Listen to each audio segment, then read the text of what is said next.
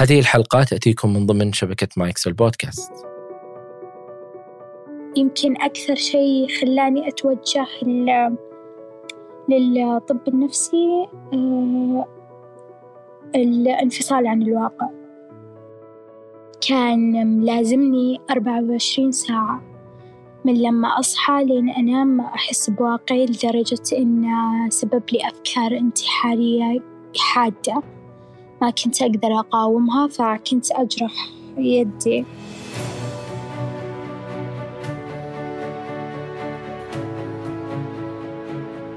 أهلا بكم يا أصدقاء. في هذه الحلقة شاركتني رهف آه، تغير نظرتها لذاتها ولجسدها آه، بعد ما حصل لها من تحرش آه، في عمر مبكر من حياتها. كيف أثرت عليها هذه الحادثة إلى هذا الوقت وهي في هذا العمر؟ التغيرات اللي حصلت لها ما بين الحادثة الأولى والحادثة الثانية اللي حصلت لها تقريبا بعمر 17 سنة. شاركتني كل هذه التفاصيل حتى وقت تسجيل هذه الحلقة. لا تنسوا يا أصدقاء تقييم البودكاست على ايتونز كذلك مشاركة الحلقات السابقة مع من تحبون عبر منصات التواصل المختلفة. أي شخص حاب يشارك تجربته معنا هنا على البودكاست أتمنى منك أنك تتواصل معي على العنوان البريدي وهو سامة at وجدان dot com كل شيء ذكرناه في هذه الحلقة. تجدونه في وصف هذه الحلقة. وشكرا لكم. أنا أسامة بن جيفان وهذا وجدان. هل سبق وزرت العيادة؟ آه لا. آه جربت الأونلاين بس. متى بدأت معك الأشياء اللي خلك تبحثين عن حل؟ 2019 أواخر 2019 آه بدأت معي نوبات الهلع أول شيء. قبلها كان في أفكار انتحارية كانت تراودني بين فترة وفترة. بعدها بدأت معي نوبات الهلع ما كنت أعرف إيش يعني نوبة هلع بدأت بخفقان بعدين دوخة بعدين فجأة صار جسمي نمل بدون سبب بدون أي سبب واضح. بعدين آه، صار عندي دوخة وخوف وخفقان بدون سبب إنه أخاف إنه يغمى علي أو إنه يصير لي شيء أو إنه أتوفى. هذه الأفكار. يعني قبل اللحظة هذه كيف كنتي تشوفين الأشياء اللي أنت هل مريتي بأعراض غير هذا الشيء اللي مرت فيه فجأة صار يجيك النوبات الهلع panic attack؟ آه لا أبدا كذا. الموضوع بدأ فجأة. دون أي سابق إنذار. صار معي كذا فجأة. آه أول شيء كانت الأفكار الانتحارية مرة قوية. لدرجة إني ما كنت أقدر أسيطر عليها. كنت أحاول أطلع برا أصرخ عشان بس أوقف من حدتها عشان بس ما أضر نفسي أو أسوي شي بنفسي. وأحيانا كنت أرسم عشان بس أفرغ هذه الأفكار اللي تراودني عشان ما أطبقها. أحاول أتهرب منها بأي طريقة. متى بدأت معك الأفكار هذه؟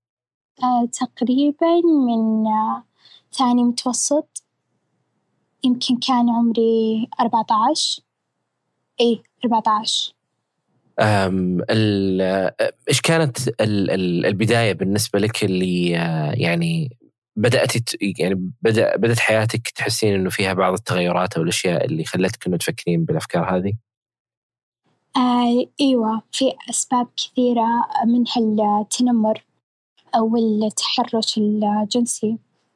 التحرش كان من شخص قريب مرة من العائلة فما كنت أقدر آه، أواجه أو أقدر أهرب لأهلي وأقول لهم أساس الموضوع ما خطر على بالي. كنت طفلة. متى كان التحرش هذا؟ لما كان عمري تسع سنوات تقريبا. ما أذكر بالضبط بس كنت بالابتدائي. أه، حصلت لي صدمة من هالشي يعني لدرجة إني تناسيته تغاضيت عنه. ما صرت أفكر فيه. أه، ف أه، هل هو كان شيء مستمر أو كانت هي مرة واحدة؟ كان مرتين. المرة الثانية وعمري سبعة عشر سنة. كان قريب يعني كان قريب مرة. من نفس الشخص؟ من نفس الشخص.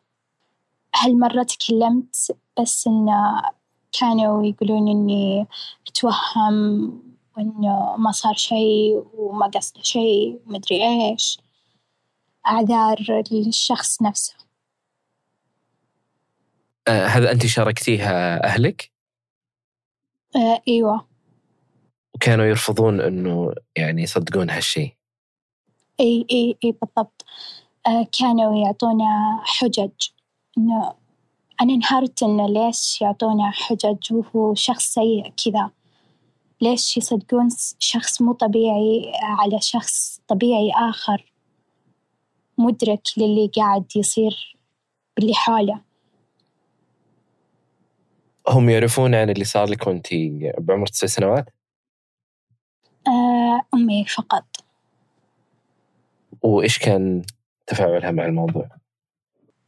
يعني حاولت تهديني وإنه آه يعني تبين لي إن الموضوع طبيعي رغم إني ما كنت أشوفه طبيعي أساسا يعني هذا شيء مو طبيعي أساس كانت تحاول تخليني أنسى الموضوع عرفت؟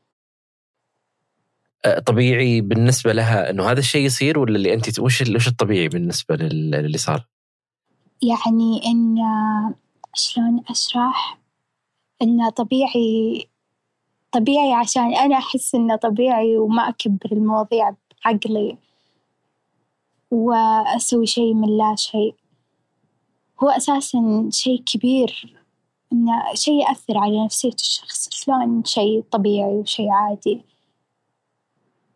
قبل الحادثة هذه اللي صارت كيف تقدرين تقولين عن حياتك؟ حياة طفلة عادية. آه عادي جدا يعني. كنت كانت حياتي عادية جدا. كانت أفضل بكثير. يمكن كانت أفضل بس كان التنمر معاي كان مستمر. يمكن هو الشيء الوحيد اللي دمرني أكثر شيء.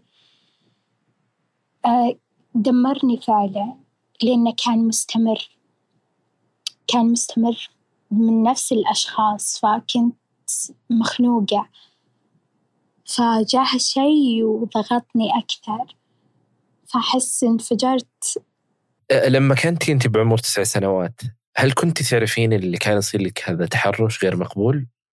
ولا اكتشفتي متى اكتشفتي هذا الشيء إنه غلط أصلا؟ اكتشفت لما بديت أكره جسمي وتجيني أفكار إنه أبي أحرق جسمي بس أنا ما أعرف إيش السبب ليش تجيني هالأفكار؟ ليش أنا عندي رغبة بإني أحرق جزء من جسمي؟ ليش؟ ما ما كنت عارفة ولا كنت أفكر بالسالفة أساسا لأني نسيتها. يعني كانت مسببت لي صدمة لدرجة إني نسيتها ولا أعطيتها أي أهمية. يمكن ما كان عندي الوعي الكافي بموضوع التحرش. طيب كيف أنت تعاملتي مع الموضوع؟ اللحظة اللي اكتشفتي فيها إنه لحظة شكل في شيء صاير لي غلط؟ بديت أتعايش معاه عادي جدا. بديت أتقبل جسمي وإنه هذا الشيء يعني مو ذنبي ولا هو غلطي. بالعكس هو غلط الشخص اللي آه، تجرأ يلمسني. آه، يعني حاولت حاولت حاولت مرة كثير إنه شلون أقول؟ إنه أطلع أطلع نفسي من إحساس الذنب اللي أنا قاعدة أحسه وإنه أنا لازم أحرق نفسي ولازم أحرق أحرق جس جسمي وأكره جسمي وألوم نفسي. حاولت أطلع نفسي من هالجو. أه ما قدرت يعني. ما قدرت. كل هذا اللي يصير كان رغبة منك لشيء لوحدك أنت بدون ما تشاركين أي أحد. هذاك الوقت شو اللي صار؟ أه إي أبدا ما شاركت أي أحد لأني كنت أشوفه شيء غير طبيعي. نعم. أو إنه موضوع تافه ما له أي أهمية. كنت أشوفه كذا. ما كان عندي وعي كافي. وإنه عادي أتكلم عن الأشياء اللي تصير لي. ما كان في أحد أساسا يسمع لي. طيب كيف بهذاك العمر أنت آه، يعني تطورت عندك فكرة أنه آه، يعني تناقشين هالموضوع مع نفسك وإنه ترى الشيء هذا مو ذنبك؟ لسه ما وصلتي انت يمكن لمرحلة إنه تستوعبين اللي صار لك أصلا؟ إيش اللي ساعدك يعني؟ البرامج التوعوية اللي تصير بالمدارس آه، فطن والأشياء ذي هذه الأشياء مرة ساعدتني. قمت أبحث عن الموضوع يعني قمت أتعمق بالموضوع. ففهمت إنه يعني مو ذنبي. الغلط مو علي أنا. أساسا ما كان عندي الوعي الكافي يعني. فمو ذنبي بالنهاية. قبل اللحظة هذه قبل اكتشافك إنه للموضوع هذا وفهمك للي صار هل كان عندك إحساس إنه أنت كنتي سبب في اللي صار؟ كان عندي إنه ليش أنا رحت لوحدي؟ ليش أنا سمعت كلامه؟ ليش أنا آه، ليش أنا كنت كانت عندي رغبة إنه أبي أروح مع البقالة؟ ليش؟ يعني أفكر إنه ليش أنا أساسا كنت لوحدي وقتها؟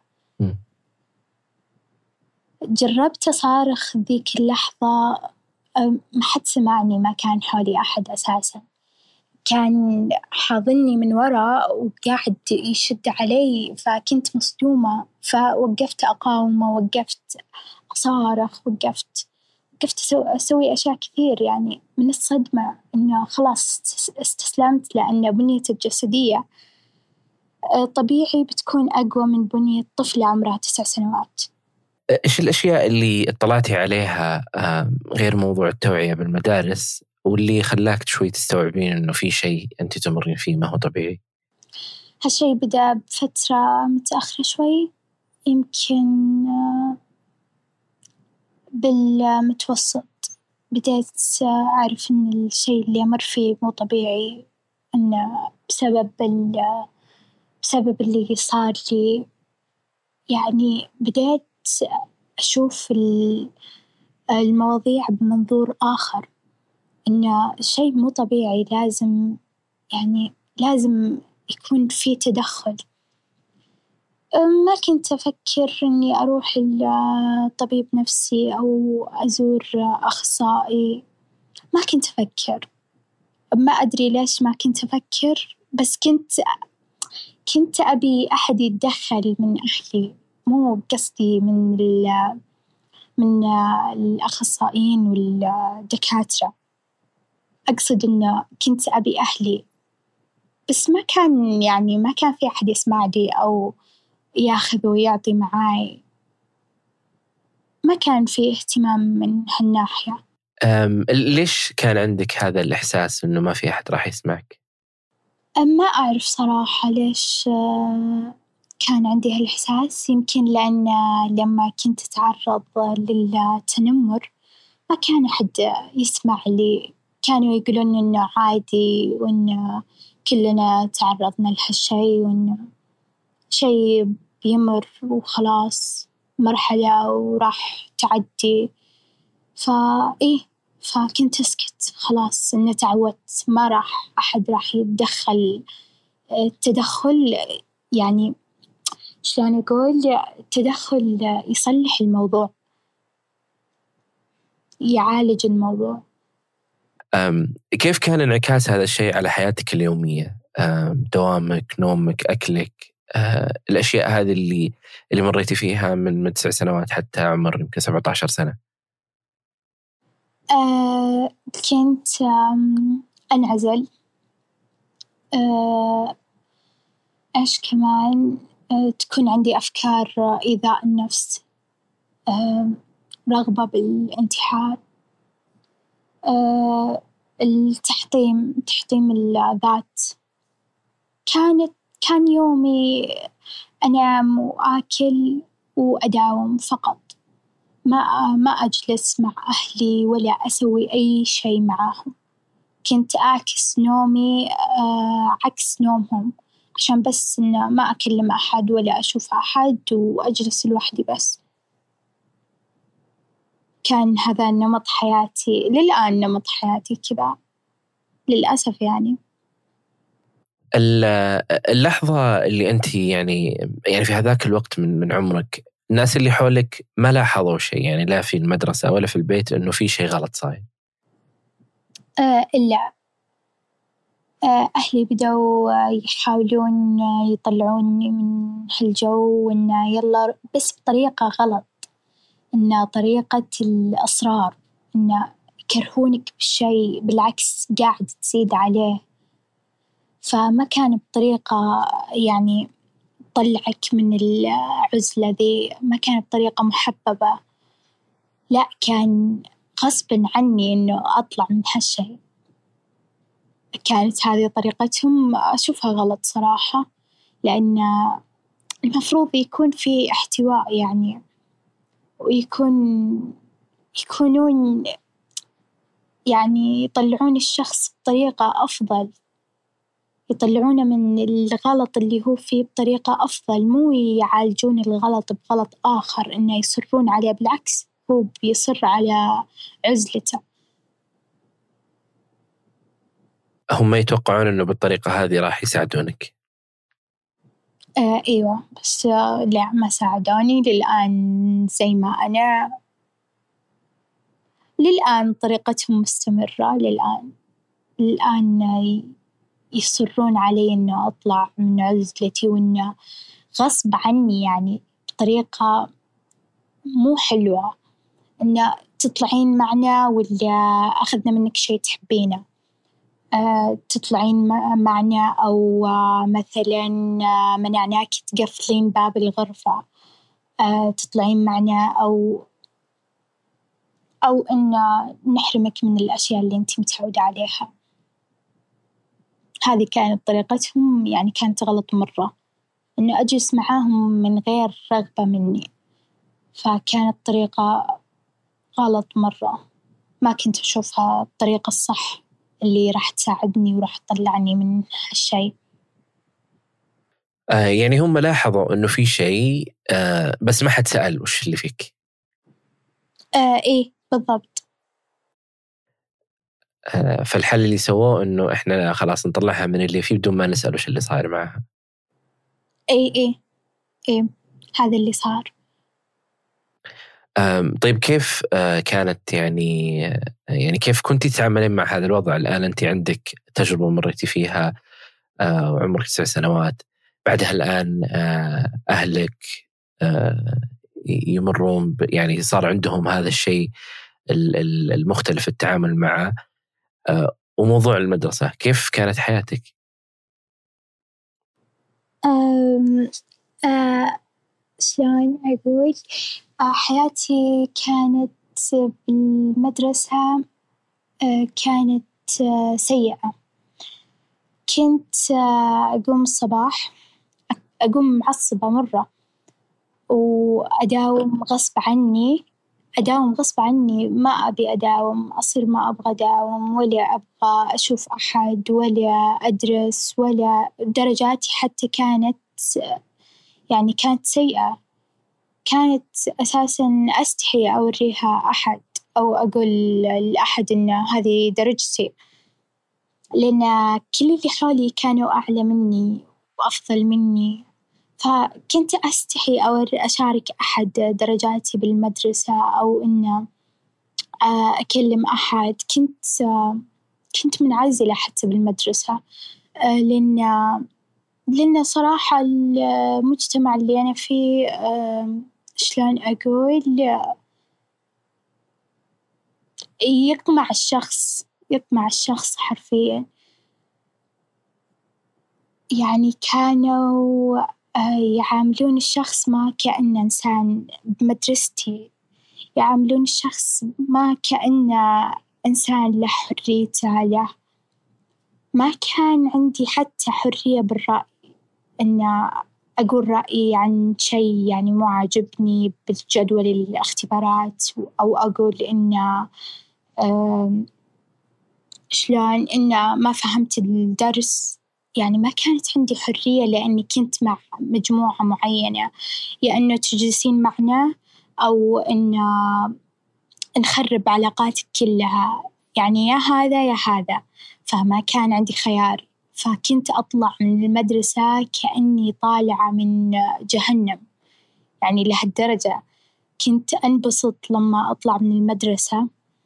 عشان أرجع للبيت آه، أنام بالساعات أنام حوالي أربعة عشر ساعة. يمكن يصير عندي أربع ساعات أخلص فيها واجباتي وأفطر وأطلع المدرسة مرة ثانية، فكان روتيني مرة ممل، كان أساسًا يقتلني أكثر فكنت أرجع البيت أحاول أنتحر، يمكن كان أول مرة فكرت فيها كان كان علي ضغط مرة.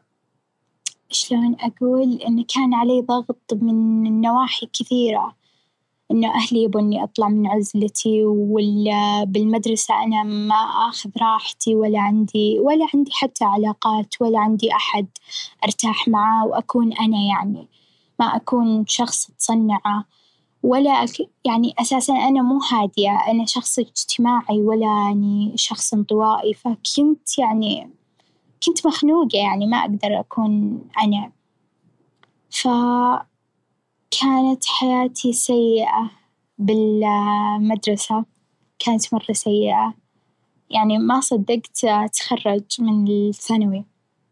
آمم ال ال طيب كيف يعني كانت نظرتك لجسدك؟ كنت أكرهه ما أحبه أحاول أحرقه يعني كنت أحاول أحرق جزء من جسمي، ما أدري ليش كنت أفكر بهالطريقة. في أسباب كثير أنا عارفة إن السبب الكبير للتحرش اللي صار، بس يعني أحسه يعني مو سبب مقنع إن الواحد يحرق جسمه، ليش كنت أفكر بهالفكرة؟ ما أدري، الحمد لله إني يعني ما طبقت ولا سويت أي شي الحمد لله. هذي كانت نظرتي لجسدي كنت مرة أكرهه ولا إني متقبلته للحين يعني ما في عدم تقبل بس متعايشة معه.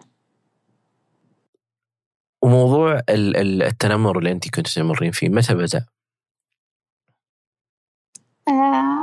أساسًا كان مستمر يعني هو بدأ ولا انتهى بدأ من أولى ابتدائي. يعني كنت أنا أساسًا كنت أدرس بقرية قرية صغيرة. فكانوا الناس يعرفون بعض إلا أنا جاية من برا وما حد يعرفني. فكان اضطهاد كنت أتعرض كنت أتعرض للاضطهاد صراحة. كان شي لا يعقل. إنه شلون تعاملون طفلة بهالطريقة، يعني حتى كانوا البنات لما يبيعون بالمقصف كان في عندنا يوم مفتوح إنه ما تجيبون ما تجيبون معاكم مصروف للفسحة والأشياء ذي، فكنت أنا مداومة بدون ما أجيب معاي مصروفي، لأنه يوم مفتوح قالوا لنا أمس بالطابور، فداومت بدون أي مبلغ رحت أبي أشتري حلويات زي أي طفل، أبي حلويات وأبي وأبي آخذ عصير وأبي آخذ شيبس، فكان فكان البنات اللي بنات المدرسة نفسهم هم اللي يبيعون بالمقصف فكانوا يعني حاقدين علي. حتى وهم كبار يعني، فشلون يعني تحطين عقلك بعقل طفل صغير توه توه بدأ يدرس يعني شلون يعني هي ما تفكر؟ فكنت آخذ أجمع أغراضي وأجي أقول إنه أحاول أطلع فيها أحاول أطلع فيها فيعني كانوا يقولون ليش ما حسبتي إنه شلون تطلعين بدون ما تحسبين؟ قلت أنا إنه يوم مفتوح شلون يعني ما أطلع بدون ما أحاسب؟ فتركت الأغراض وطلعت ولا فسحت وجلسنا كذا دائرة. ما أنسى ما أنسى التفاصيل اللي صارت، جلسنا كذا بدائرة. قالوا لي البنات ليش يعني ليش ما شريتي أغراض تفسحين فيها؟ ليش ما فسحتي؟ قلت أنا إنه لا ما أبي. ما ما لي نفس عشان يعني ما أتفشل. رغم إنهم يعني عارفين وقاعدين يضحكون مع بعض. ف يعني سكت. يعني تغاضيت عن الموضوع. فكانت حياتي مرة مأساوية بالمدرسة. أه بعد كان في يوم جبت معاي في أختي الصغيرة. أه كان حفل حفل حفل شهادات بالابتدائي فجبت معاي أختي الصغيرة أه كانت تبكي تبي تروح معاي فأخدتها معي أه قالت لي واحدة من المدرسات يعني شوف معلمة شلون تقولين كذا؟ أه قالت لي مو قالت لي أنا شخصيًا قالت الوحدة وأنا واقفة قدامها شوفي أختها أحلى منها، انقهرت إنه ليش تقول كذا؟ إنه يا ليت يا ليت أختها تدرس بدالها، فكنت مرة مقهورة إنه ليش هالشي صار؟ شلون هذي تقول كذا؟ يعني كنت ناقدة عليها وأنا طفلة، شلون هي ما انقدت على نفسها يعني؟ وهذا وهي معلمة. يعني واعية وناضجة شلون تقول كذا قدام طفلة؟ يعني ما فكرت إنها راح تتأثر؟ ما أدري ما أدري كيف كانت تفكر صراحة. كانت وقحة فعلًا. يعني كانت ما أدري كيف كانت تفكر. آه هذي آه نقطة من بحر من اللي حصل لي يعني. آه في أشياء ما أقدر أذكرها. طيب الآن خلال الفترة هذه أنت يعني بحكم إنك ما كنت تمرين يعني ما كان في أحد يعرف هذا الشيء وكان يعني الموضوع يمكن يزيد عندك لأنك كنت تمرين بهذه المحاولات وهذه الأفكار بعد حادثة التحرش اللي حصلت لك. كيف كيف كنت تتعاملين مع الوضع طيب يعني كيف كنت تتعاملين مع الوضع خلال السنوات هذه؟ يعني تقبلت الموضوع إنه خلاص تعايشت مع الموضوع تعايشت مع الأعراض تعايشت مع كل حاجة. يعني الحمد لله أنا الحين أفضل بكثير من قبل سنة من الآن. أفضل بكثير من نواحي كثيرة من ناحية أفكار الانتحار من ناحية عدم الإحساس إنه ما أحس بذاتي. إيش كمان أفضل بكثير لدرجة إنه خلاص ما صار ما صارت تمر علي أي نوبة هلع. الحمد لله يعني. نوبات الهلع متى كانت بدأت معك؟ ألفين وتسعة عشر بدايات أواخر ألفين وتسعة عشر وكيف تعاملتي مع الوضع هذا؟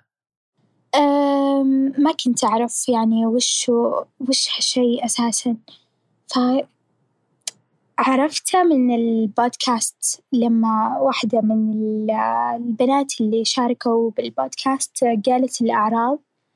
ف يعني كنت مبسوطة إنه إنه في أحد معاي يعني أنا مو لوحدي أنا كنت أفكر إنه أنا لوحدي و وإن هالشي خلاص يعني ما يحل كنت يائسة جدًا. كنت ما أدري لوين كان راح يوصلني اليأس. كنت مرة يائسة من هالناحية. فانبسطت إنه في أحد معاي يعني يحس بالشي اللي أنا أحسه. بعدين عرفت مصطلح نوبة الهلع ما كنت أعرف إيش يعني نوبة هلع ففعلًا طلع طلع نوبة هلع اللي قاعد يصير معاي. فعرفت كيف أتعامل معاها من الأخصائية اللي أخذت جلسات عندها عرفت كيف أتعامل مع نوبات الهلع ويعني لدرجة إنه خلاص قفلنا على موضوع نوبات الهلع الحمد لله. طيب الحادثة اللي مرت لك الثانية مع مع موضوع التحرش كيف كيف كيف تعاملتي أيضا مع المرة الثانية؟ آه، المرة الثانية يعني ما يعني وقفته عند حده وقفت هذا الشخص عند حده آه، يعني قعدت أصارخ لأني خلاص يعني أنا أفهم وش قاعدة أمر فيه وإن عارفة إنه من من قبل هو نفس الشخص اللي كرهني بجسمي هو نفس الشخص اللي خلاني أحاول أحرق جسمي. فلا مستحيل أسمح له يلمسني مرة ثانية. فكنت فكنت كنت واعية إنه كنت واعية وناضجة وعارفة إيش قاعد يصير. فعشان كذا وقفت عند حده. فإيه صرخت وخبرت كل ال كل اللي كانوا موجودين كل اللي كانوا موجودين بنفس اللحظة اللي هو حاول يلمسني فيها. آه، يعني فضحته قلت إنه إنه هذا الشخص حاول يلمسني و يعني أبي يعني أبي يتوقف عند حده. إنه ليش ليش يلمسني كذا؟ آه، ما ذكرت اللي حصل لي وعمري تسع سنوات ما ذكرته. آه، ذكرت اللي حصل الحين باللحظة ذي اللي إنه هو لمسني باللحظة هذي فقالوا لي إني هلوس وإنه هو ما سوى شي وإنه بدوا يعطونه حجج ويعذرونه. وأنا طيب يعني أنا أنا يعني أنا الضحية اللي بالموضوع هو ما يعني هو ما عليه أي ضرر. يعني لا تضرر ولا أحد وقف عند حده. يعني كان الضرر لي أنا لدرجة إن آه، أمي بعدها كلمتني قالت لي آه، إنه فشلتيني ومدري إيش فشلتيني قدام الناس وإنه ليش تسوين كذا وإنتي قاعدة تهلوسين وتكبرين المواضيع. وأنا مو قاعدة أكبر المواضيع ولا شي يعني أنا ما أنا إنسان يعني بوعي ما راح أتهم شخص بشي قدر زي كذا. إذا إلا إذا أنا ماني طبيعية. شلون أنا قاعدة أهلوس ما أفهم. ما أفهم ليش كانت أعذارهم لهالشخص اللي أساسًا ما يعني لهم ولا ولا يلحق أي أذى. من من الأشخاص اللي كانوا يعرفون اللي الشيء اللي أنت تمرين فيه؟ آه أمي بس أمي وأبوي. آه أبوك متى شاركتي؟ آه لما بديت آخذ الدواء آه خلاص إنه خلاص أبي أوقف الدواء مو أنا اللي كنت أبي أوقفه صراحة. أمي كانت تبي توقفه لأن مو عجبتها الفكرة ولا هي مقتنعة يعني ما كانت راضية عنه. أنا اللي خليتها تقتنع فيه رغم إنها كانت رافضة. آه، خليتها تقتنع بحلقة من شاركتها حلقة من البودكاست آه، حلقة راكان أعتقد. كان يمر بنفس أعراضي وراح لنفس الأشياء اللي أنا رحت لها الشيوخ والأشياء ذي. الجانب الديني أقصد يعني. آه إيه. آه أنت لما والدتك عرفت بدأت تأخذك يعني للمشايخ أو دكاترة أو شيء وش اللي سوته؟ آه، أول شي آه، ودتني لشيخ صراحة يعني ما رحنا أول شي للطب النفسي ما توجهنا للطب النفسي. فإيه كانت تجربة سيئة لأن ما كنت يعني ما كنت مقتنعة. إن قالوا لي إنه عين ومس يمكن مس أو عين أو حسد يعني يعطوني كذا شي ف كنت آخذ سدر كنت كنت أسوي أسوي الأشياء اللي يطلبها مني الشيخ. كنت أتروش بالسدر لمدة ثلاثين يوم. يعني كان يقول لي شيء عن نوبات الهلع كان يقول لي اشربي عصفر لمدة ثلاثين يوم. يعني أنا ما اقتنعت إنه شلون جربته يعني ولا فاد يعني ما ما فاد موية عادية معها آه، عشبة. يعني ما فادتني. كانت ال... كانت الأعراض النوبات الهلع كانت قوية وكانت مسيطرة علي لدرجة إنها سبب... سببت لي تبدد انفصال عن الواقع. فإيه ما يعني ما كنت مقتنعة من ال... من الكلام اللي يقولونه لي إنه عين ومس وحسد وأشياء زي كذا. ف يعني أساسًا كان الشيخ اللي نروح له ياخذ مبالغ مادية على الدخول، فكان ياخذ تقريبًا ثلاثين ريال على الشخص. بمجرد إنه يجلسون كذا حلقة ويقرأ عليهم يستمعون للرقية الشرعية. يعني أنا بإمكاني أرقي نفسي بالبيت يعني ليش كانت أمي تقنعني إنه أفضل إني أروح ف يعني ما كنت أنا مقتنعة ما ما كان عندي اقتناع آخر شي الشيخ نفسه قال لأمي بنتك اللي فيها أعراض نفسية يعني مو مو أعراض مرض روحي إنه عين وحسد. لا لا لا. توجهي لأي دكتور أو أي أخصائي.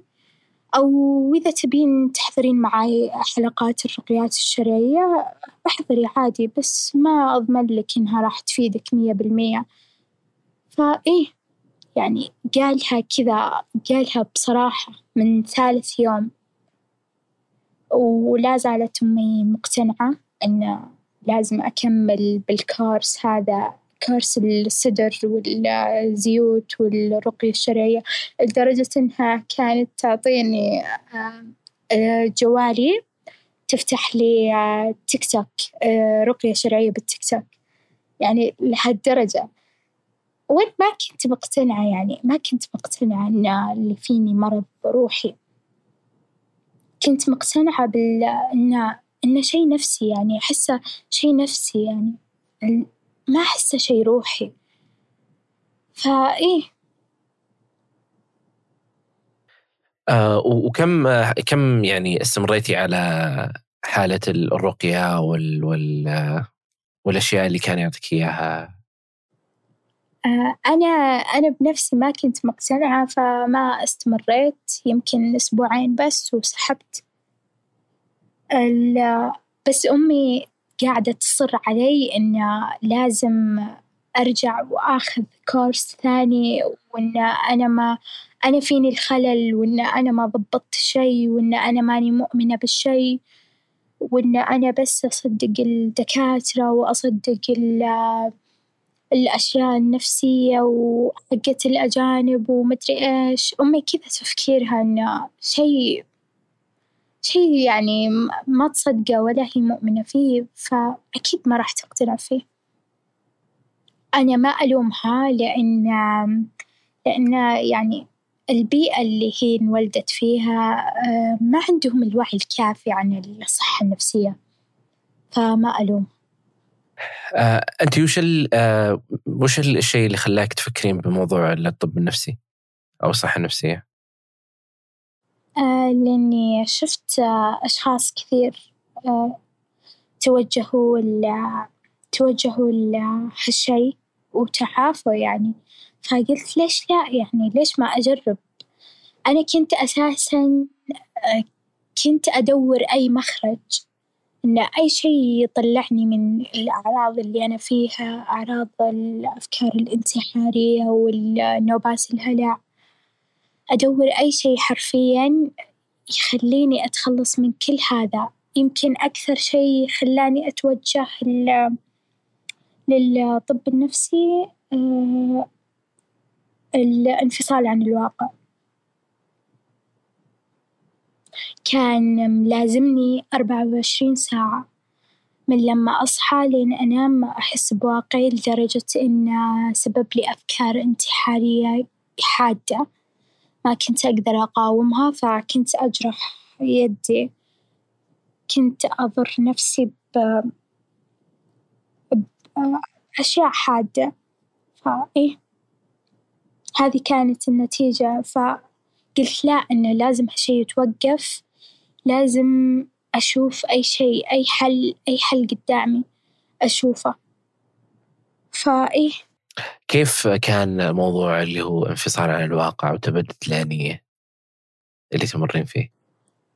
كان كنت أحس إن أحس إن ماني بواقعي أحس إني بحلم لدرجة إن لدرجة إن أبي أسوي أشياء آه، لا تعقل يعني مثلا أبي أبي أضر نفسي عشان بس أحس ف إيه وصلني لهالمرحلة إن أبي أحس بواقعي أبي أصير إنسانة طبيعية إنه أحس بالواقع.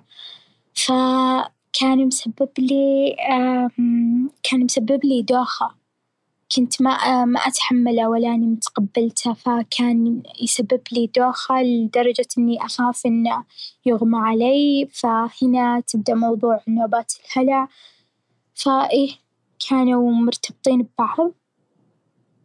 فلسه لسه موجود الانفصال عن الواقع ما تخلص منه بس إنه أفضل أفضل مع الأدوية. آه وهل آه زرتي آه العيادة؟ آه لا كله كان أونلاين.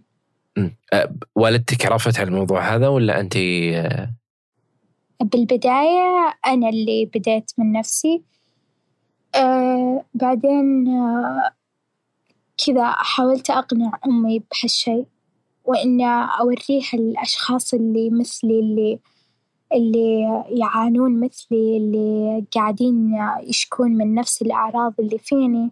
بعدين بدت تقتنع معاي واليوم الثاني أصحى ألاقيها ترفض الفكرة وأرجع أعيد عليها.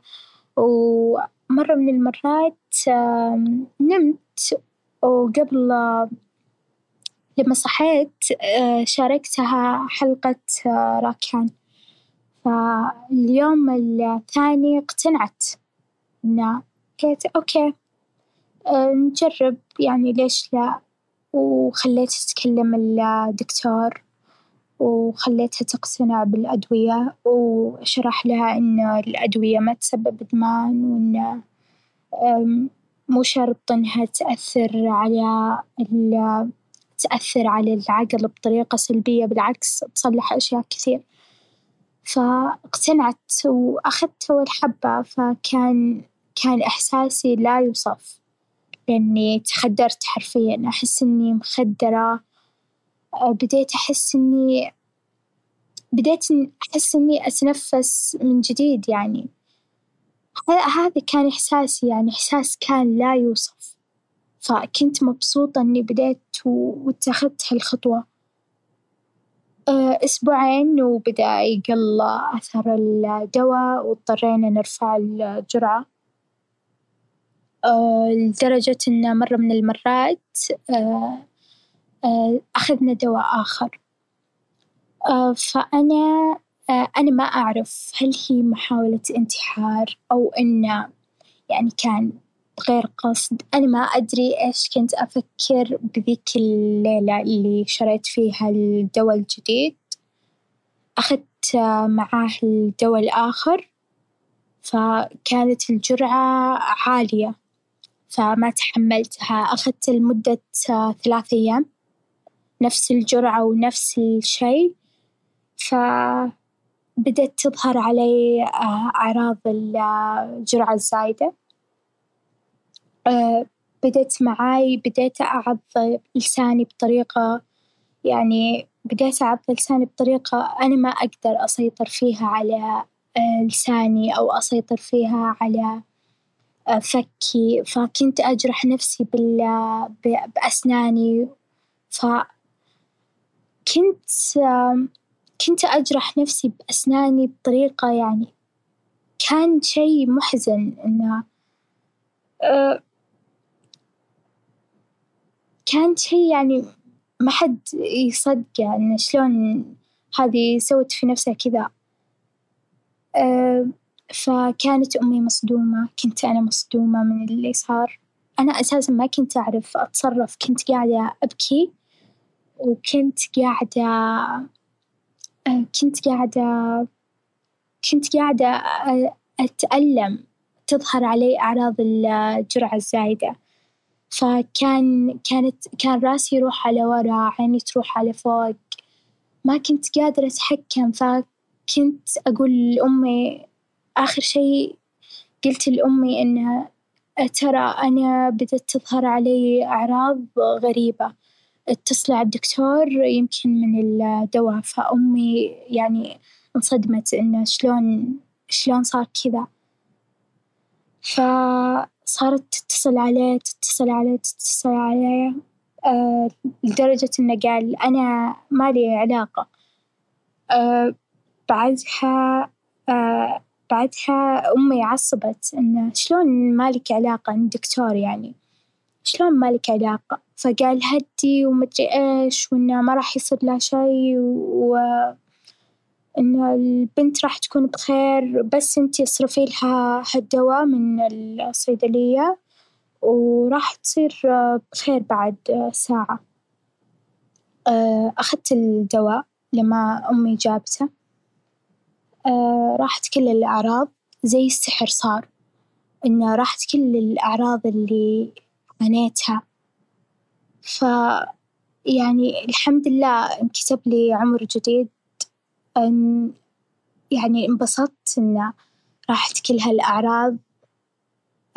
بعد ما أخدت الدوا اللي سحب مني الأعراض يعني كنت كنت تعبانة مرة لدرجة إنه ما حسيت بنفسي ونمت بدون ما أحس بنفسي أساسًا، فكان شي كان شي خلى أمي تخاف من موضوع الأدوية إنه يكون بيدي دوا، فصارت أمي هي اللي تعطيني أدويتي وهي اللي تسوي لي هي اللي تعلمني عن موعد الدوا وتصر علي آخذه، فإي لإن مرات أنا كنت أنام ولا آخذ أدويتي.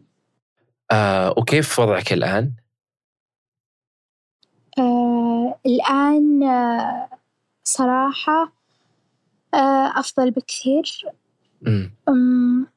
أفضل بكثير أيوه. وش الأشياء اللي أيضًا بالإضافة للي ذكرتيها تحسين إنها ساعدتك إنه تتعاملين مع الموضوع بشكل أفضل؟ الأكل الصحي، الرياضة، الأشياء ذي أنا صراحة ما استمريت عليها رغم إن الدوا زي العكاز يعني ما ما راح يساعدك مية بالمية لازم إنت بعد تساعد نفسك، فأنا كنت عارفة هالمعلومة بس يعني ما كان عندي طاقة، أنا أنا طول يومي كنت على السرير حتى إني ما كنت أروح لدورة المياه الله يكرمك ويكرم اللي يسمعون، حتى حتى إني آخذ شاور ما كنت آخذ شاور، فيعني كنت أجلس بالأيام ما آخذ شاور. فالآن تحسين إن وضعك أفضل من من الوقت اللي راح؟ إيه إيه بكثير. وهل لا زلتِ تأخذين الدواء؟ أيوه لكن قللت الجرعة يعني خلاص بسحبه من جسمي تقريبًا، بس إن أنا أنا مو من نفسي اللي كنت أبي أسحبه لإني كنت كنت يعني كنت متحسنة معاه، فلو سحبته أنا أخاف أرجع للبداية، فأخاف أنتكس، فالموضوع غصب عني إني أقطع الدوا أقطع الدوا ما عندي خيار آخر، حاولت أقنعهم بالموضوع مرة ثانية للأسف مصرين على رأيهم. إيش الرأي إيش قصدك؟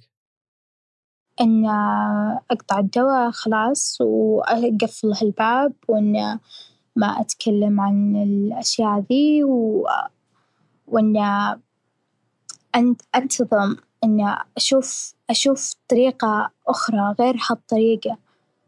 آه، طيب الآن بعد كل اللي مريتي فيه هذا إيش الشيء اللي ممكن تقولينه للأهالي عن موضوع التحرش؟ آه إن المفروض يعني ما تلومون ما تلومون أبنائكم وإن تسمعون لهم وتعطونهم تعطونهم الاحتواء وال وكل يعني كل شي تقدرون تساعدونهم فيه ساعدوهم فيه يعني واسمعون لهم. يعني في أهالي ما يسمعون ولا يصدقون إن هالشي هالشي ممكن يمر في أحد من أبنائنا. فهو يعني ممكن يمر لأي أحد سواء كان ذكر أو أنثى. فإي يعني الله يعطيك العافية رهف. آه الله يعافيك. شكرا لك ولوقتك. شكرا. في شيء حابة تقولينه قبل ما أخلص؟ لا الله يعطيك العافية. الله يعافيك شكرا. شكرا.